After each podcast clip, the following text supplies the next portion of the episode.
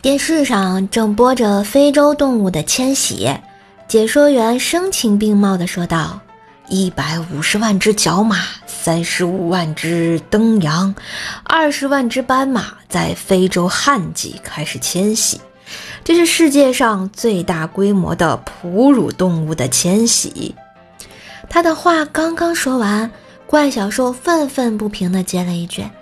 加起来才二百多万一点儿，怎么会是最大规模的迁徙呢？我惊讶地问：“这不算，那谁算呀？”乖小兽慢条斯理地回答道：“见过春月没？哼！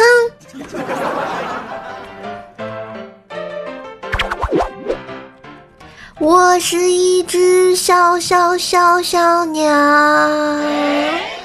男朋友还没有唱完。我就泣不成声了。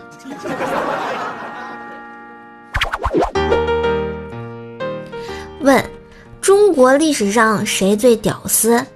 当然是孙悟空啊！禽兽，拥有透视眼、穿墙术、隐身术以及定身术，而拥有这些色狼们梦寐以求神技能的他，竟然他喵的跑去当了和尚！真的是不可原谅，丧心病狂。